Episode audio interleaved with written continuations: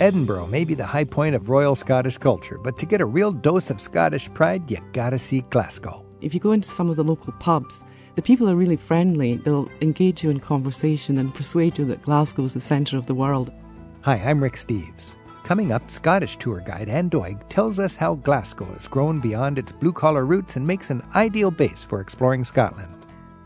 A few miles south, Roy Nichols unearths the sites of ancient Britain that you can visit today, from Roman built Hadrian's Wall to mysterious Stonehenge. Because it's more than just the stones, there are dozens of different elements that make up what we call ritual landscape.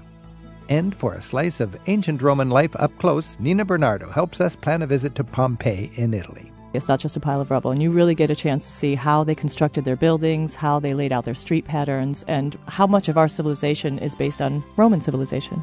Let's explore the world together. It's Travel with Rick Steves. If stones could talk, what would they tell us? Hi, I'm Rick Steves. Today on Travel with Rick Steves, we'll hear how there's a story behind nearly every stone in the English countryside.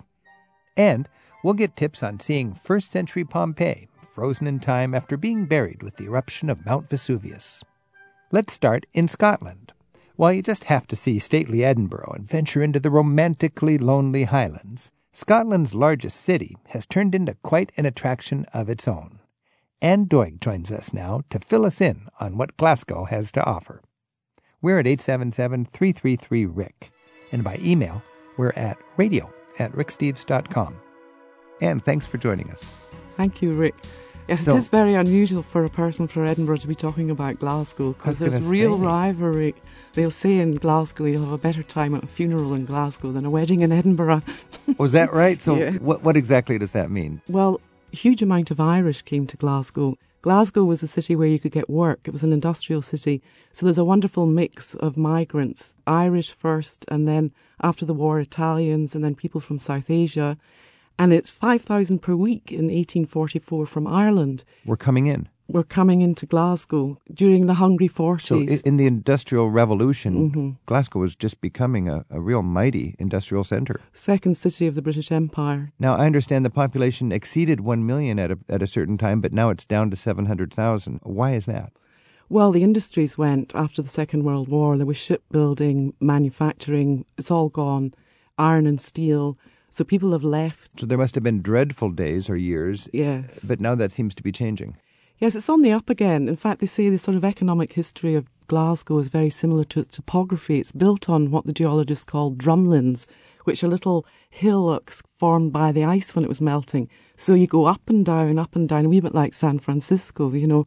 And the people, because of the economics, developed an amazing sense of humour. Huh. And comedians if they make it in Glasgow, they'll make it anywhere. They're terrified of the Glaswegian clouds because they're often funnier than the comedians on stage. They've got a great sense of humour, and I believe that comes from Ireland. Terrified of the Glaswegian what? Audiences. Oh, the audiences. Yes. If you bomb in Glasgow, you better run for the hills, huh? That's right. so, how can a traveller enjoy that when they come to Glasgow? Well, it's everywhere, really. There's a lot of theatres uh, and pubs and a lively night scene. And if you go into some of the local pubs, the people are really friendly. They'll engage you in conversation and persuade you that Glasgow is the centre of the world and Edinburgh is all it's got is a clock. so, so if I came into Glasgow all alone and I just wanted to connect with people, I could go to a pub, just yeah. any corner pub. Yeah. And I would imagine the best thing is just to go right, right up to the bar and sit at the bar. That's, That's where right. you're most accessible. Mm-hmm. And what would we talk about? Well, they'll, they'll, mostly they'll tell you how great Glasgow is. They love their city. They're really passionate about it. Uh, there's a little pub in the centre called the Horseshoe Pub. If you find that, it's a classic pub, if mm-hmm. you like, public house. And a lot of the office workers will go in there at night, so it's not full of tourists. So that's what you want, is a mm-hmm. kind of a spit and sawdust mm-hmm. local, mm-hmm. and uh, have a lot of local people to talk to. Mm-hmm. You know, when we think about Britain, you think Dublin, it's a beautiful Georgian city. Mm-hmm. Edinburgh is a beautiful Georgian city, part of the British Empire. And then you think Glasgow, and you think Belfast. These are industrial powerhouses. That's right. Yeah. Both of these cities have had boom times and then tough times, mm-hmm. and now they are coming back as not industrial, heavy industry cities, but cultural cities. When you take a walk in Glasgow, you're going to see a, a, renovated riverside path. Talk about how you might just enjoy a, a walk through Glasgow. Well, there's a lovely walk through the merchant city, and they often use Glasgow as New York in the turn of the century for Edith Wharton novels. And there was a Brad Pitt film filmed there, big sandstone buildings, and they're much more exuberant than the buildings in Edinburgh. You've always got to look up the way. So the Merchant City has some of the finest Victorian buildings, and then along the riverfront, it's all modern. Modern, yeah, because when you go to Edinburgh, it's all very um, elegant 18th century and, 18th elegant, and very yeah. nice. And you go to Glasgow, and you've got some striking architecture. Tell us about Mackintosh. Well, Charles Rennie Mackintosh was a Glaswegian architect well ahead of his time, and he was a true artist. He would not compromise his ideals, and that made him not so popular in Scotland because um, when he was building a commission, he'd often go over budget. So he actually died in poverty, but he left us a wonderful legacy of Art Nouveau. And he was really the exponent of Art Nouveau from Scotland and well received in the secession in Austria, but really received better in Europe than he was in his own homeland. So that's interesting. A lot of people absolutely love Art Nouveau, and they'll Mm. go to Jugendstil, and they'll love Mm-hmm. the Alphonse Mucha in the Czech Republic. They'd love Gaudi in Barcelona. And if you're going to Britain, if you go to Glasgow, the, perhaps the best Art Nouveau you can see in Britain would be in Glasgow. the Glasgow School of Art, and they do excellent tours. He designed the Glasgow School of Art. So that's a building that would be sort of your quintessential Charles Rennie Mackintosh building. and his own home they took down and put in the museum at um, in Glasgow, the Hunterian, so you can actually see his the house that he actually lived in, which is really interesting. This is Travel with Rick Steves. We're exploring Glasgow in Scotland and joined by uh, Scottish guide Anne Doig. Our phone number is 877 333 7425. And Jan's on the phone from Racine, Wisconsin. Jan, thanks for your call. Hi, um, this is a very timely thing. We definitely have plans for Glasgow this summer. We've heard a lot about the redevelopment along the riverfront. I was wondering if you could comment more about. I know in the past it might have been a little touchy to be down there, but uh, there's a new museum, I understand. Yes, there's a, a new transport. The transport museum before was excellent, but this is really mind blowing. There's a new museum. There's a science museum. Um, there's a huge conference centre, which they call the Armadillo because it looks a bit like an armadillo. uh, BBC Scotland on the front, new hotels. It's very, very modern. It looks more like an American city, actually. But that was all developed after the, the Garden Festival in 1988. The whole city was renovated, and they're really looking into the future in a modern way. So I understand there's a particular museum dedicated to shipbuilding and the Shipbuilding, engineering heritage yes. of the River Clyde. Uh huh. The Transport Museum, and it's down on the river. So that's called the Transport Museum on the riverside. hmm That's right. Jan, have you been to Glasgow? Not yet. That's why we've been to different places in Scotland. It's a wonderful uh, place to visit, both city, town, up in Skye, everything. We very much look forward to a return visit. There is sort of a buzz about Glasgow these days, isn't there? Well, that's why there's you know a real intrigue about you know seeing some of the obviously you know the old heritage exhibits, whether it's Mackintosh throughout the city, Right. but also some of the gardens, some of the museums. Always a very interesting art scene we hear, um, Yes. and also some of the local artists and artisans. You know, all around Europe, there are these uh, quirky little time warp, lost in the past discoveries that they make. And I understand in Glasgow there's a place called the Tenement House. And can you explain the Tenement House? Well, the tenement house was a classic tenement, and I know in the States a tenement can be sort of low level uh, economic, but not in Scotland. Tenements were often for lower middle class, middle class people. So people aspire to live in a tenement. Well, yes, you probably eventually in the 20th century wanted And they discovered but this woman's house, like just she lived in it from perfectly preserved. from 1880 till about 25 years ago, and it's exactly the way it always was. She didn't move forward, so it's like a time warp. And now it's open to the public. It's open to the public. It's run by the National Trust for Scotland. Yes, very so, interesting. So if uh, Jan's going to Glasgow, her top sites would be the Glasgow School of Art to see the Art Nouveau, yes. the Tenement House, just to drop in on, uh, what's her name, Agnes Toward's uh, home from the 1930s, That's right. and the uh, Well, the Transport Kelvingrove, Museum. the Transport Museum, and the Kelvingrove Art Gallery and, and uh, Museum, which has just reopened as well. The Burrell Collection. I mean, Glasgow's absolutely full of art galleries, and it's interesting that a Glaswegian has won the Turner Art Prize for the last three or four times. It's amazing. You're you're from Edinburgh, and you sound like you are a spokesperson for the Glasgow Tourist Board. Jan, there's lots of ideas, aren't there, for Glasgow? Very much so. That's why. Thank you very much. All right, have a good time on your visit. yes. And Chris is on the phone from Novato, California. Chris, thanks for your call. Thank you. Well, thank you for taking my call. Yeah. Um, my great great great grandfather on my father's side immigrated to the United States from Scotland, from Glasgow, and I've never been to Scotland. It's way up on my list of places to go, and I was just delighted to hear you guys talking about Charles Rennie Mackintosh. I'm an artist as well, and I'm very interested in the arts scene in Glasgow. So, any suggestions for me? Well, I would say I'll just jump in right away and say you must go to the Glasgow School of Art, which is right in the centre of the city, and he uh-huh. designed uh-huh. it. And the art students there, all of them seem to do really well in the international art scene, and they actually guide you round. So you have a an art student taking you round so you can really appreciate the building and you'll understand why he didn't compromise his ideals for money. it yeah, was well right. over budget. So that would be my number one place. Sounds like a lavish building. And could you um, also sort of build upon that and get a guided walk through the city from an architectural point of view? Yes, they do architectural walks through the mer- merchant city. Uh, okay. Uh, the new buildings along the, the front, you would be advised probably to take the double decker top bus that goes round and you can hop off and hop on because they're a little bit further out. We should mention, much as we're raving about Glasgow here, I don't think you would go to Glasgow at the expense of Edinburgh. You should probably try to see both of them. Mm. Edinburgh has so much charm and everybody just loves it.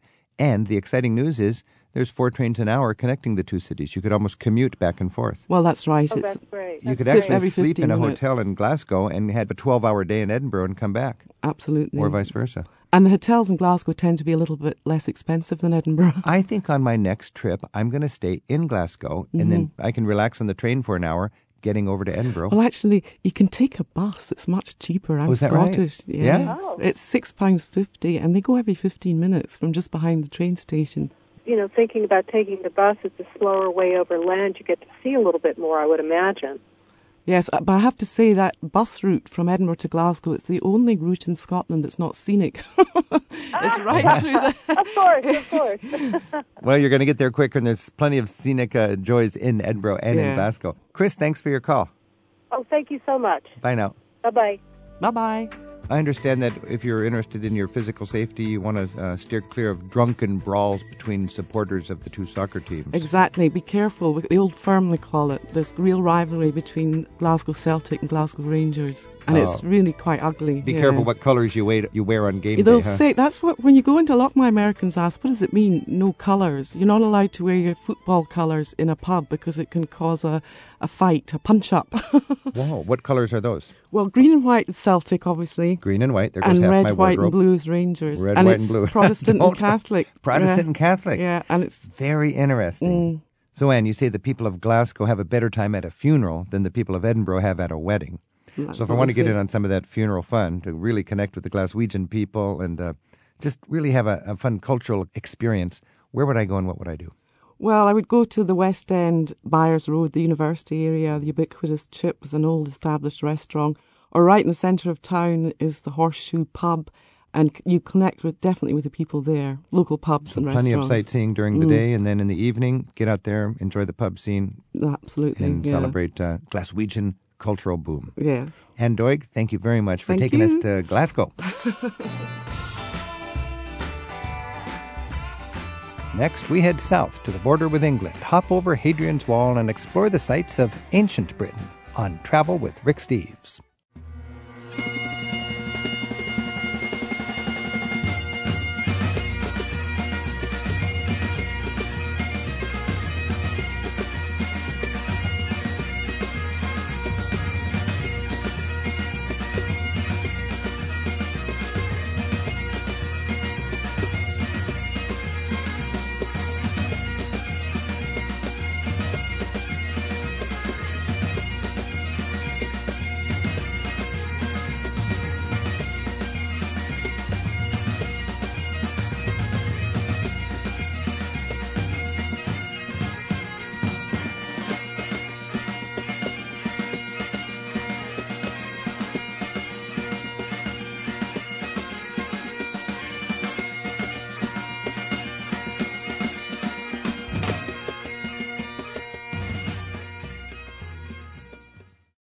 British countryside is dappled with evidence of centuries past, even in the stones that scatter across the landscape. There are just dozens of places where you can practically feel the touch of people from long ago. Joining us now on Travel with Rick Steves to help us better understand what the stones have to teach us and to recommend some of his favorite ancient sites is archaeologist and tour guide Roy Nichols. Roy, thanks for joining us. My pleasure, Rick. When I walk around England, I get a sense that there are so many layers. I was just walking on Hadrian's Wall. When you walk along Hadrian's Wall, what do you think? What do you see? It's the obvious things like the wall itself and the forts and all the buildings that make up Hadrian's Wall. But for me, it's the reality of their connection with people. And this is something we shouldn't forget about is that history history isn't abstract, it's people. It's real people. And you know, you think about this God-forsaken corner of England, Yeah. way up there we're on the border of Scotland basically. What 1800 years ago, the Romans Yes. decided to wall off the empire and build this wall from coast to coast. And then basically, I think well-off kids, kids from good families got sent up there to be in the army. Yes, it, it was the equivalent of the British in India throughout the 19th and earlier 20th century. It was the same similar sort of posting. It was where if you were a young up and coming lad, you wanted to make a name for yourself in the army, that's where the action was because there were more there was more fighting, there was more action going on in the British Isles than any other part of the Roman Empire. There were four legions at any one time in Britain. Now, our challenge is to go to these places and bring them to life. You can walk on Hadrian's Wall, and it's basically it's a beautiful walk. It's beautiful pastoral countryside and some dramatic cliffs and a lot of rocks that the Romans put there. Or you can imagine it with uh, mile castles and chariots moving troops from mile to mile. And how do you bring it to life? It's that connection with people who are no different from ourselves. It's a great linear city. It's a whole series of, yes, military fortifications. It had a military purpose. Oh, the, the wall itself was a linear city. I see what you're Well, see it as a linear city, and that's why I always describe it to people I Yeah. take up there. Is How long? Um, 80 Roman miles, 72 and a half English miles. But it's, it's, it's the. What are American miles? About the same. About the same. so we're under 70 miles. The wall actually had a road built onto it, didn't they? To, The Stanegate, yeah, that ran along. Well, it actually existed before the wall was built, and then they used it as a as a I, frontier. I suppose just for a practical purpose, you couldn't effectively man a 70 mile long wall, but you could move troops quickly. Exactly. Think about the Maginot Line in 1940. The Germans just went round it. So any static defence is always a problem. And the Roman army didn't do well behind fortifications. But the fact is, it's a barrier that they can act as a uh, to And Romans were really good at roads. exactly. Like when you look at, when you go to England as a tourist and you think of Britannia, that's the Roman name for that, right? for the, that province, yeah. 2,000 years ago, it was the Roman province of Britannia. And it was, you could have a road map of that.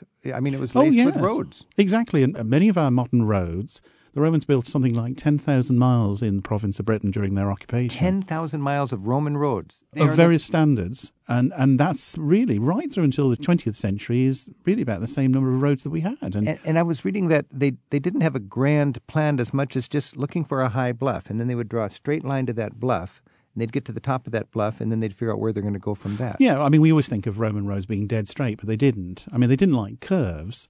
And, obviously, to build the, the quickest route between two points is the straightest. They had really good surveyors and they could lay out roads and be very, very accurate. If you're traveling around England and you want to get goosebumps from ancient Rome, what are three or four sites that you would be sure to have on your list? Obviously, Hadrian's Wall, because it's one of the great Roman sites throughout the Great Empire. Although we've got Roman remains all over North Africa and Europe and everywhere else, there's something unique about Hadrian's Wall. This great stone fortification with all the elements to it, both military and social. I did my first real hike on it just a couple months ago, and it was marvelous because Oh, I got away from the museums and the, and the tourists, Yeah. and I was just all alone with that historic wonder. I, I've been going there for 30 years and I still get that shiver up and down my spine. Marianne from uh, Chicago emailed us, and she writes, I'd like to hike along Hadrian's Wall, all 70 or so miles, but the tours I've found require 8 to 10 miles per day, which is too much for me. Is there any way to do the hike at a somewhat slower pace and still find places to stay along the way? Well, it's more of a remote area, so they aren't as frequent as some of the lowland areas, but you can still do it. And during the summer months, there is a shuttle service, a bus that plies along the wall that goes along to certain stops, the major fortifications and museums and things. So that's good advice anywhere in England is to incorporate your hike with uh, shuttle buses and just Yeah, local l- buses. Local transport. So it'll take some sort of, you know, obviously organisation, but you can certainly do it quite easily. oh yeah, and there's farmhouse B and B's along the way, and so on. Exactly. I'm Rick Steves. This is Travel with Rick Steves. We're talking with Roy Nichols about the wonders of ancient Britain. Our phone number is 877 333 7425. Dale's on the line in Blacklick, Ohio. Dale, thanks for your call. Hi, Rick. I'm very interested in uh, Mr. Nichols' comments about ancient Britain. My wife and I traveled in 2009 by a motor coach tour to Britain and Scotland, and among other things, we visited Avebury and Hadrian's Wall and found it very interesting and historical. Uh, we did not get to Stonehenge, but we're wondering what other sites uh, you would recommend for a future trip. Um, hello, Dale. Hi. Well, there, there are prehistoric remains, pre Roman remains all over Britain, and there isn't hardly an area other than industrial areas where you can't find standing stones and stone circles. But the south of England generally has a, one of the largest concentrations. It's no coincidence that Avebury and Stonehenge are in relatively close proximity, and there are lots of other less known sites scattered throughout that area. I might interject that it was a blessing that Dale missed Stonehenge and went to Avebury because just this year they're opening up a new uh, centre at Stonehenge, aren't they? yeah. Oh, really? It's long awaited, I believe. Well, it, it's been very, very controversial, and, and what the aim was originally was to try and remove too much of um, obvious modern stuff on the site and return the, the uh, landscape to the way it would have been thousands of years ago, as close as we can to it. They were going to close one of the roads, and what they're going to open is a, is really as a compromise, but it is trying to remove too much of infringement on the site itself. so you can be there surrounded by the wonder of Britain Exactly, and- and- 5,000 years ago. immerse yourself in all the other elements that make up because it's more than just the stones there are dozens of different elements that make up what we call a ritual landscape As Dale would have found in Avebury, I think. exactly Dale, Uh, did you do some things other than the circle at Avebury? We walked through the town there, Rick. We really enjoyed that. And there's a historical church, and there's a, a little cafe called the Red Lion. And we had free time, and we we walked around and just soaked up the uh, the landscape. And we really liked the smaller towns and the villages in Europe. You know, Roy was talking about what was the term? The the ritual landscape yeah, it's a it's an ensemble, and if you could go up in an airplane and, and look down on it, it's like a big, vast community that all makes sense mm. in a ritual. you know the, the standing stones and the henge monument or what we call as a henge monument is just one part of that element makes up all these different things that we call the ritual landscape it's burial mounds it's other earthworks it's standing stones and some of these ritual landscape certainly the one around stonehenge and, and the one around avebury cover dozens of square miles And as Dale experienced, there's a little town right within all of that at Avebury. oh yes You go to the pub and have a pint. Now, if we go back, uh, would you suggest a tour guide or doing on our own or something Well, you, else? you can you can do both, Dale. I mean, it's very easy to research. There's lots of good books on sites that you should see. Dartmoor is a very good place to go. There are some good concentrations of prehistoric monuments there. Now, you need some good maps. Good maps are always essential. Do a little bit of research about the area you might wish to go to, and I would suggest Dartmoor. There are some good standing stones there, stone circles, stone rows, and it does need some hiking because often they're away from. But that's the beauty. I mean, everybody's been to Stonehenge, and until now, it felt like a freeway rest stop, literally, because there's a big highway right next to it, 200 yards away from it. Now, you go to what Roy's talking, uh, Dartmoor, go to a place called Gidleigh. yes, yeah. G I D L E I G H. Gidleigh. I just, this is where I became a travel writer back when I was a kid. I went to Dartmoor and I hiked from the youth hostel and I found my own private stone circle after putting up with all the noise at Stonehenge.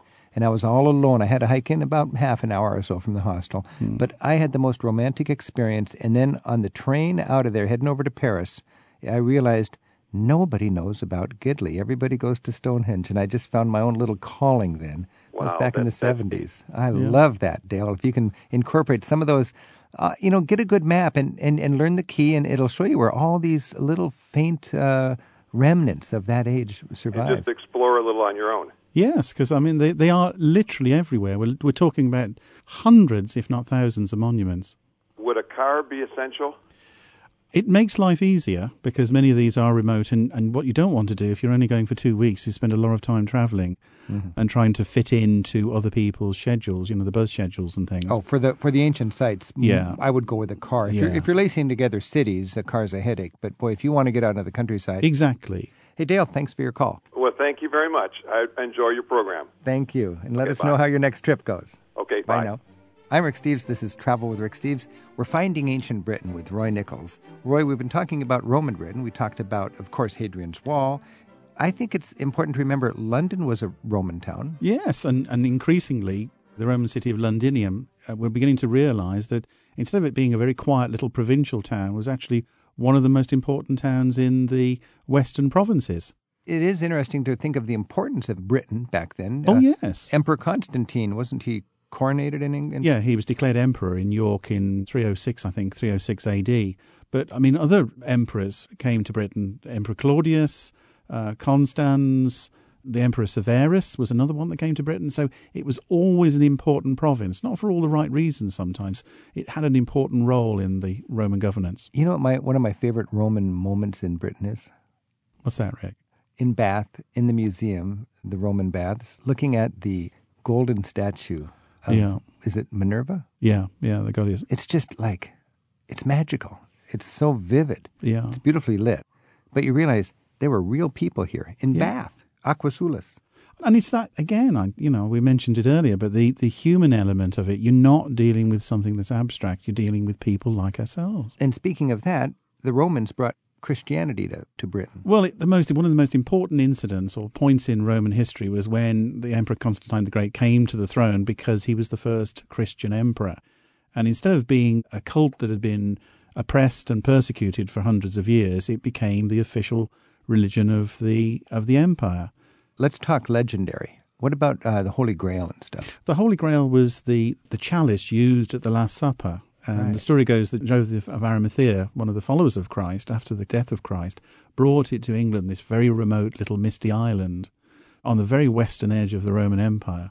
But when people say that, I go, "Oh yeah, right." But they actually had a trade connection, a reason to send guys to. Oh yes, I mean it's not as if They well, it was lead. one of those. It was metals generally, but um, the tin trade had begun with the Phoenicians. They think, uh, going back hundreds of years before the Romans, and of course tin is an important element in making bronze, and there were other sources. But we've got some good evidence that, in fact, the tin from Cornwall and other parts of Britain was going out to the Mediterranean. so it found its way all the way to Rome. Exactly. And Joseph was a tin merchant. That's what the legend says. He brought the Holy Grail, accordingly, to England. Then That's right. And then what happened? Well, he established the first Christian church in the little town of Glastonbury in the west of England. So that's the important religiously of, of Glastonbury. it, it, it certainly has a continuity of worship that is unparalleled anywhere else in, in the British Isles. But is that deep, deep, and very long connection with Christianity. if you're inclined to believe in the Holy Grail, it would make sense to look for it around Glastonbury. When and if it was lost, yes. But I mean, even if the Grail didn't exist and is just a, a small element of it, certainly there was an early Christian church from that period. And to go there today is a fascinating experience. In fact, you can read into a lot of churches and so on, a lot of what was there before Christianity came. Yeah, because when Christianity was introduced, often what they would do is take pagan sites, what they called pagan sites, and give them a Christian perspective. It only makes sense. Exactly. I mean, and to make the transition from the old religion to the new religion easy. Christmas and Easter just coincidentally happen to fall on pagan holidays. Christmas is the is the festival of Mithras, the Roman god, and um, Easter, of course, is Eostra, who is the fertility goddess. So if you have a Christian culture sort of overlaying on a pagan culture, it just would make sense to put your holy place on the holy place that was there before. And then you you might have one of your saints that was sort of in charge of keeping down evil pagan spirits. Well, they'd associate a, a modern Christian saint with that particular site, and often you'll get churches dedicated to St. Michael the Archangel. It's said to represent this long ago conflict between the pre Christian religion and the Christianity. So you're an archaeologist, and if you are trying to put the pieces together in this puzzle, and you find some place in the middle of nowhere in the English countryside that has a church dedicated to Saint Michael, you can sort of guess that that church was dedicated to Saint Michael because Michael was necessary to overcome the paganness of that particular spot. Well, I think it represents, and it might not be true of every church dedicated to St. Michael, but there are some that are actually built on prehistoric burial mounds. So you could dig underneath that church, and, And underneath it would be a, an it'd be a windfall for an archaeologist. Yes. You'd get in trouble with the pastor, but Uh, the Church of England would be very unhappy. I'm Rick Steves. We're talking about burrowing under churches here with Roy Nichols to learn more about ancient Britain. And this isn't ancient, but to me it feels ancient because it's all ruined. And all over England you find these dramatic, romantic, ruined abbeys. What's our best approach to enjoying these abbeys? Well, I mean, you can visit some of the, the more famous sites like Tintern and uh, Fountains Abbey in Yorkshire, Rievaulx, Jervaulx. But remember, there was something like 500 abbeys and priories, monasteries of all sizes You said Rievaulx and Cherbourg. Jervaulx. Are those French names? Well, they, the, the Cistercian monasteries that have a French foundation to them, So these monastic orders had their they were spread all over Europe. all, all over Europe. So yeah, it was a network that provided a cohesiveness. Well, it was one order, Right. um, with the head of the order who would then control all the abbeys, regardless of which country they were in. And that was the problem for many of the, the sort of rulers in, in Europe was the church was independent and it was powerful. And, And, it uh, crossed national borders. So it really got in the way of a lot of kings, and kings had a very simple solution dissolution. And all over Europe, you, you read about the dissolution of the monasteries. The king finally got fed up and he said, Okay, you guys are out of business. And they, in England, they just trashed the, the beautiful churches at the monasteries. Uh, and, and not just the political element to it, but also the fact that they were incredibly wealthy. And when kings start wanting more money for wars and all the other things they do, then of course this is an easy sort of income. and what do you do with the abbey in the case of Glastonbury? Well, it was dissolved, but that's a euphemism for basically being closed down, pensioning off all the, the monks. And what about the abbot, the guy who ran it? What would you do to him? Well, Richard Whiting, well, most most abbots and uh, heads of the various orders would, would actually go away. But in his case, Richard Whiting was hung, drawn, and quartered for his pains because he opposed the king. hung, drawn, and quartered. Exactly it's a pretty what- gruesome death, We don't do that anymore. Uh, only for certain offences. What is it? actually quartered? yes, so you would be hung until you weren't quite dead, cut down while you were still alive, disemboweled. That's the drawing. Disemboweled. What does that mean? eviscerated, your stomach be cut open and all your entrails taken out and burnt before your eyes. And then when you were finally dead, you'd be chopped up into pieces, dipped in tar to preserve your body, and it would be taken to various parts of the, the kingdom to show to anybody what happened to traitors. So the abbot of Glastonbury got cut in four pieces and sent on four national tours at the same time. Yes, it's the ultimate holiday, I suppose. And the king got his way. and the king always got his way. And today, as tourists, we can uh, not only see the ruined abbey, but learn about what happened to the abbot who stood in the way of the king. Thanks, Ray. Thank you, Rick. Oh, how'd you do? How do you do, good lady? I am Arthur, King of the Britons. Whose castle is that? King of the who? The Britons. Who are the Britons? Well, we all are. We are all Britons. And I am your king. I didn't know we had a king. I thought we were an autonomous collective. You're fooling yourself. We're living in a dictatorship, a self-perpetuating autocracy in which the working classes. Oh, there you go, bringing class into it again. Well, that's what it's all about. If only people would Please, realize. please, good people. I am in haste. If you've ever tried to imagine what it was like to live in the ancient Roman Empire, you'll find an amazing level of detail has been unearthed in and around Pompeii on the slopes of Italy's Mount Vesuvius. This is where you can see to this day how parts of ancient Roman society continue on in the way we live our lives in our age. Up next, Nina Bernardo gives advice on seeing the Roman world in almost living color. We're at 877 333 7425. Now that the sights of ancient Britain have stoked our appetites for encountering past civilizations, let's head to Italy for the best preserved remains of everyday life from the Roman Empire. American born Nina Bernardo lives in Rome, and she's been taking tourists through the streets and buildings of Pompeii now for years. Nina, thanks for joining us. Glad to be here. So, what is special about Pompeii? I mean, people travel three hours on the train south from Rome on a grueling day trip just to see Pompeii. But I think Pompeii is the only place where you can really understand the Romans, how systematic they were, what a pragmatic people they were, and what it was like for daily life for a Roman citizen. you really can resurrect that sort of uh, intimate kind of here I am in the market. Or Oh, absolutely. It's not just or- a pile of rubble. Absolutely. It's not just a pile of rubble. And you really get a chance to see how they constructed their buildings, how they laid out their street patterns, and how much of that is really very modern. You can make a lot of connections between the ancients and what we do today, and how much of our civilization is based on Roman civilization. You can even see towers that used to hold water tanks. Oh, yeah, be absolutely. fed by aqueducts and then be piped with the help of gravity throughout the whole town. Right. They had a very extensive, elaborate system for distribution of water to everyone. You really gain an appreciation for Roman engineering when you get to walk through Pompeii. Yeah, you really do. What happened exactly on August 24th, 79 AD? Well, the fact that it happened on August 24th, I always find ironic. It was the day after the annual festival dedicated to the god Vulcan, who is the god of the forge. There were certainly some signs ahead of time that warned that Vesuvius was going to erupt, but only very few people would have understood what those signs were. So basically, all of a sudden, a plume of smoke came up, and it eventually, over hours and hours, shot up something like 20 kilometers into the sky. And it took several hours for that to happen. And then all of a sudden, this huge ash cloud filled with pumice and stone came down and just Just buried the city. just buried the city. I mean, really buried the city. People were stopped literally in their tracks. Yeah, exactly. Today, And we were- can even see these casts. You can see the plaster casts. The archaeologists are amazing. When they were digging down, excavating in there, what they found is that the bodies that were buried, the skeletons remained, but they had left an outline of where the body was. And so they injected liquid plaster into there. So you have the outline of the body, but the actual bones are still inside in the position they were when they died. So you can see some of the expressions on their faces. It's very dramatic. It is extremely dramatic. Nina, take me on just a walk down the street in Pompeii, and as a tour guide, tell me what I would see, and then how, by looking at that and knowing what it meant, I could sort of uh, get a sense of what life was like 2,000 years ago. The first big space that you're going to encounter is the Forum, and you'll notice that it says pedestrian only.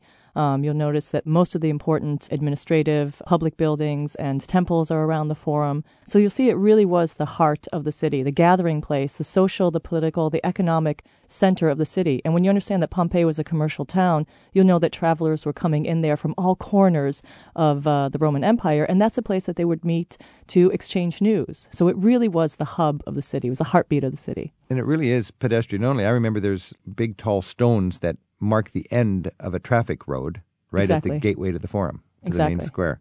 Now, when we look at the forum, we would have great temples, we would have marketplaces. What else would we have? You would have administration buildings. You would have the Basilica, which is the most important building for administering justice, where a judge would sit. Uh, you would have something like a city hall. Mm-hmm. And you would have all kinds of shops. So think about what we would call a shopping mall. It's dramatic to me because you stand in the forum and you think of the grandeur of this when you when you can kind of put this rubble all back together, and then you look on the horizon and you see half a mountain. And that's- Exactly. and that's, Vesuvius. And to think that it once was pyramid shaped. Right. In fact, I believe that the Great Museum in Naples has most of the important art from Pompeii. Right. Everything that was not stolen during the unauthorized excavations was taken to the Naples Archaeological Museum, the most important in all of Italy. And I, I remember seeing a fresco that actually shows Pompeii before it blew. Right. In Covered in context of the vegetation all the way to the top. l- it looked like a cornucopia of abundance and life, and life really was good before 79 AD. Absolutely. And because that's always been a heavily volcanic area, the soil extremely rich and fertile. So it was always a great place for growing vines and uh, olive trees. So they had a very important wine production that was one of the biggest industries outside of Pompeii. This is Travel with Rick Steves. We're talking about Pompeii with uh, tour guide Nina Bernardo. And uh, when we walk down the streets of Pompeii, we're reminded what clever engineers the Romans were. Sidewalks were elevated to cover plumbing. Sidewalks are elevated to cover plumbing, also to keep uh, you from getting wet. If you think about water that would have been rushing through the streets at all times, animals that were pulling the carriages would have left their excrement in the street, so you don't want to walk on that. In fact, there's even stepping stones, aren't there? Exactly, crosswalks, so you can step over there to get to the other side. Stepping stones that let the chariot wheels go by and all the muck on the cobbles, but people with their nice sandals could stay above all the muck. Exactly. And you can also, underneath some of that, you can see where they laid their piping. So you can understand that they had a piping system that brought water to each and every individual home. So they would have had T junctions that brought water from the water towers to the drinking fountains, but also to each of the individual homes. And the lead- Very democratic in that way. How so? Well, just that everybody had access, for example, to running water. You didn't have to live in the poshest section of town. Okay. And you can even see the lead pipes remaining. You can, right. The ones that weren't stolen are still there. You can see grooves carved into the stone from the chariots. Absolutely, right. And you can see where they were replacing some of those stones as they were continuing doing maintenance on the city. And we have to remember as well that Pompeii existed well before. By 79 AD, Pompeii was already 600 years old. Really? Mhm. So it was a, a well established town. Right. Take us into a private home in Pompeii. What would we see? How can we get a, an insight into, into the lifestyle of somebody who had a nice home in Pompeii? Um, a middle class home or an extremely wealthy home, basically the same layout, but you walk in and there's kind of a welcome area, an atrium area that would have been open to the sky, so rainwater would have come in and drained into a cistern. Um, there would have been a waiting area where you would have waited to see the man of the house if you had any business to attend to. And off to the sides would have been private bedrooms. Maybe in the back, there would have been a beautiful garden where they would have had outdoor meals in the summertime. Um, if they would have had guests there, that's where they would have had their meals, and they would have had slaves entertaining them with music and poetry and It's amazing, and beautiful frescoes remain on some of the walls. on some of the walls. Yes, the Villa of the Mysteries, especially, but almost everywhere you go, you can see the remnants of some painting. Now it's dark. We've just had a party. I, I want to go for a stroll in the streets. Uh, there's not a lot of light, But there's little um, the sidewalks. The sidewalks all have um, marble chips in them, so they're almost like cat's eyes. So they reflect the moonlight, so that you can get around without being in total darkness. I mean, me- it's really amazing the detail that they attended to. These are the little intimate insights you can gain by thoughtfully approaching a great site like Pompeii. But imagine walking just by, by moonlight and you have these reflective cat eyes in the sidewalk in a day before electricity, obviously, that helped you know where you're going. It's genius. What's another little intimate glimpse of life that you enjoy as a guide in I love seeing the snack bars because it's the fast food of of ancient times. So you So- walk in and you see where the containers were held, where they would have kept food hot or cold. Um, usually, the snack bars are outside of the theaters or the brothels or the spas, uh, the baths, and that's where people would have gone to get a meal or a drink. And I forget the number, maybe forty odd, fifty odd snack bars in Pompeii, Snack bars all over town. all over town. I believe there were 30 brothels. Right. So also an important industry. So- but if you think about Pompeii as a, a traveling town, a commercial town, all those travelers coming in there, ah, it was a sailor's town. yeah, exactly. Because, you know, a lot of people forget that the sea silts up and recedes over 2,000 years. Right. So Pompeii was much closer to the sea. This is Travel with Rick Steves. We're talking with Nina Bernardo. We're talking about Pompeii. Our phone number is 877 333 7425. Daphne's on the phone in Kensington, Maryland. Daphne, thanks for your call. Uh, you're welcome. My husband and I are going to Italy for the first time, and we'll be in Rome for a week. And I'm wondering, is it worth taking all day and going to Pompeii, or will we get a similar experience at, I think it's called Ostia Antica near Rome? Well, this is a very, very good point, Daphne, because as I mentioned, Pompeii is three and a half hours south of Rome, really, by train, and that's a Right. grueling day, but it can be done. But. Ostia Antica, the ancient seaport of Rome, which I think had 60,000 people in its heyday, is just a half an hour subway train ride to the south of Rome, and that could give you an adequate experience and save you six hours en route. Nina, how would you compare Ostia with Pompeii? I think they're both excellent experiences, but I think Pompeii is really worth the train back and forth because I think it gives you a much more complete picture. Um, Ostia is the most important port. It was a, a trading, a commercial town, but Pompeii really gives you a look into daily life for the average Roman citizen. I would stress that the great art of Pompeii is now in the National Museum in Naples. So, you know, Daphne, what you might want to do is just uh, give yourself a couple of nights in uh, Sorrento, a beautiful town, just a half an hour away from Pompeii. That's the resort town. Naples is kind of like the urban jungle. So you could take the train down to Sorrento and spend the better part of the day in Naples visiting the National Museum and enjoying what I just think is one of the most exciting cities in all of Europe, Naples. Settle into the resort in Sorrento and then take most of the next day to see Pompeii, enjoy Sorrento that evening, and then take the train back to Rome. Nina, any I thoughts think on that's a great use of time, absolutely. And it's a nice break away from Rome as well, just to get onto the coast for a while. Okay. Any other thoughts, uh, Daphne? I guess my only other question, honestly, is when I looked online at some of the images of um, Pompeii, I saw, I think what it's still there, like the bodies of some of the people who died. And then I thought, oh God, is this really like kind of going to be very depressing? Well, there are only a couple of places there where you can see the plaster casts. So, one in one of the marketplaces, they have two in display cases, and then there's another area that you really have to seek out to see more of the plaster casts. But I think that's just a really interesting look. I think it actually brings the people of Pompeii closer, the Pompeians closer to us to see that. Okay, so it's only in two places, and, and it's not like all you don't see them everywhere. It's not going to be a morbid experience. There's nothing. There's nothing morbid about Pompeii, really. No. No. And, Okay. but remember, Daphne, the the museum in Naples is so rich, and you've got so much incredible frescoes and pottery and Uh-huh. insights into the intimate Uh. daily life of the people of Pompeii that it's just a shame to see Pompeii without going to the museum in Naples. I think you've only had half of experience if you've done only Right. Pompeii. Okay, all right, I, I appreciate that. That's great. Thank you, Daphne, for the call, and, and good luck on your trip. Thanks. Bye bye. Another thing, Nina, is uh, Herculaneum. It's another town that was destroyed in the same eruption. It's a small version. Uh, well, it's a smaller town, but it's quite different. How would you compare very Herculaneum very and different Pompeii? than Pompeii. One, it was covered in 30 or 40 feet of lava and mud, so it's preserved much, and it's in a much better state than Pompeii is in. So you can see, for example, some of the wood in situ, which you can't see in Pompeii. Some of the second stories you can see. Mhm. It's a much smaller site because most of it is under the modern city. But we've said Pompeii was a commercial town. Herculaneum was really a much more upscale kind of place. So that whole coast south of Rome, around Napoli, was all, the playground of the rich and famous. All right. This is Travel with Rick Steves. Our phone number is 877 333 7425. Natalie's on the line in Ashburn, Virginia. Natalie, thanks for your call. Hi, thank you. Uh, I am taking a cruise actually and touring different places in Italy with a group of 10 people. and they range in age from 13 to 70.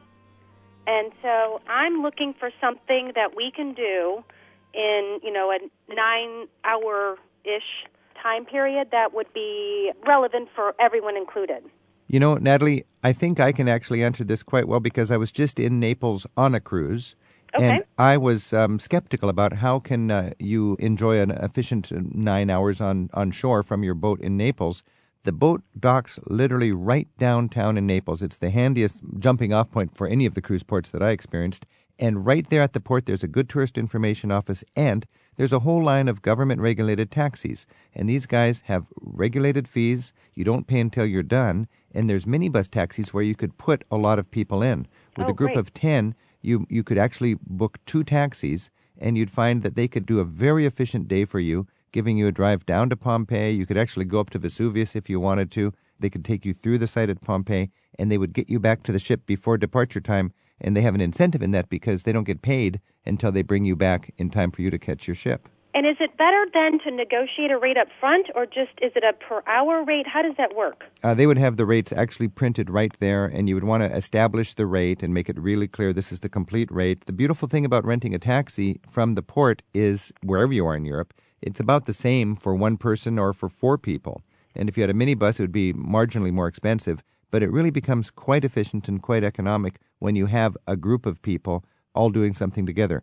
Your biggest frustration, Natalie, is going to be there's like three days worth of things to see from that cruise port, and you've only got that one day. Exactly. That's why, you know, especially with the big difference in ages, I wanted to make sure I saw the things that were the most popular, but that would still be appealing to all the ages. Well, if you've got the luxury of a of a driver and a guide and a car, I think you just want to hit the ground running as soon as that gangplank's down. Be on it. Okay.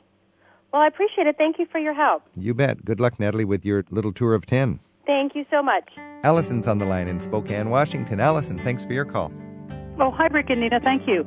Um, hey, my family and I are flying into Rome. We arrive on a Wednesday morning in Rome uh, with our 14 year old son. Then we have a full day Thursday in Rome before we leave in the morning on Friday to go to Venice to meet up with a tour. So we have this full day in Rome. We've always wanted to go see Pompeii, but I wonder is it really a doable one day trip with a bus tour? We can't afford the expensive private guide.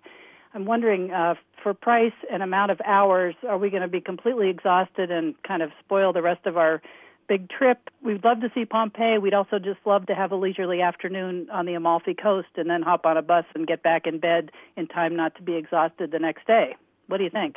Your problem is you only have one day. You're just trying to do two days worth of stuff in one day. yeah, you really have to choose what it is you want. One of those options is possible, but you have to choose. You mean either Pompeii or the coast? Exactly. Yeah. It is Italy. Things don't work like clockwork. You're in Rome, and, and Pompeii is south of Naples. So there's an express train. What is it, two hours from Rome to Naples now? Uh, the really fast one is an hour and five minutes, but Hour it's also the most expensive. It's going to cost about 45 euros one way. Okay, so if you can afford the fast train, that'll save you a couple hours of time en route over the course of the day. You might consider having a driver. Well, it's expensive to have a driver, you know, so you need to use public transit, I think. It was close to a thousand dollars, I think, for the three of us to have a private driver for a full day to do Pompeii and Amalfi. I think. But that would be from, From Rome. Rome. But you would go faster by train than by private driver. If you want to have the luxury of a private driver, but you don't want to spend a thousand dollars, you've got to take the train from Rome to Naples, and then it's five bucks to take the Circumvesuviana right to the doorstep of Pompeii.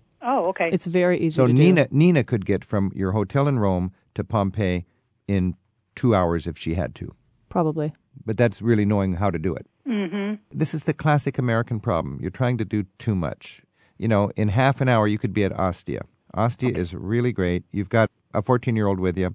Ostia is your neighborhood Pompeii that's just easy access from Rome. And every time I go to Ostia, I, I just feel like this is really um, a special discovery. And you, Mm. you get the magic. It's not as good as Pompeii, but you're going to save six hours of travel time by, Mhm. by going to Ostia instead of Pompeii.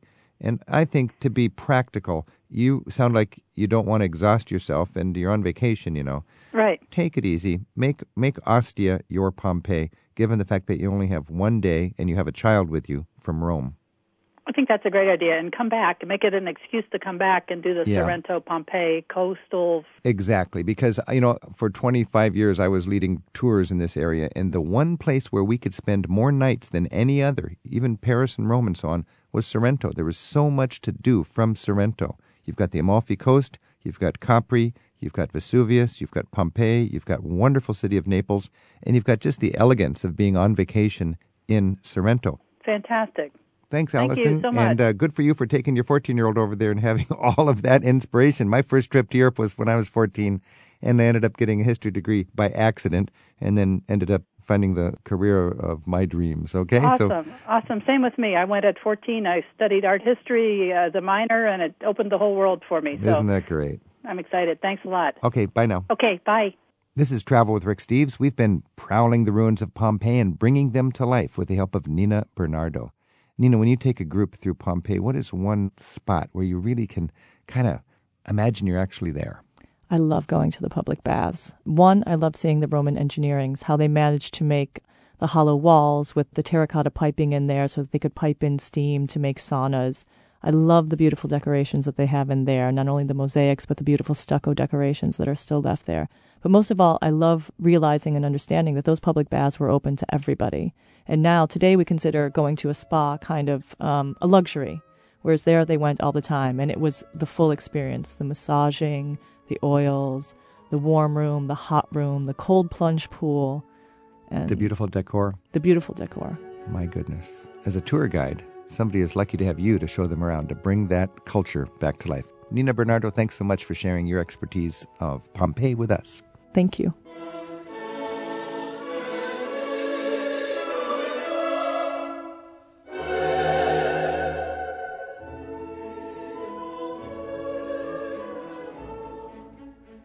Travel with Rick Steves is produced at Europe Through the Back Door in Edmonds, Washington by Tim Tattan with Sarah McCormick. Rick has produced an audio walking tour of Pompeii that you can download to your smartphone. Look in the Audio Europe link at ricksteves.com. We'll see you next week with more travel with Rick Steves. Rick Steves teaches smart travel to England, Scotland, Italy, and beyond.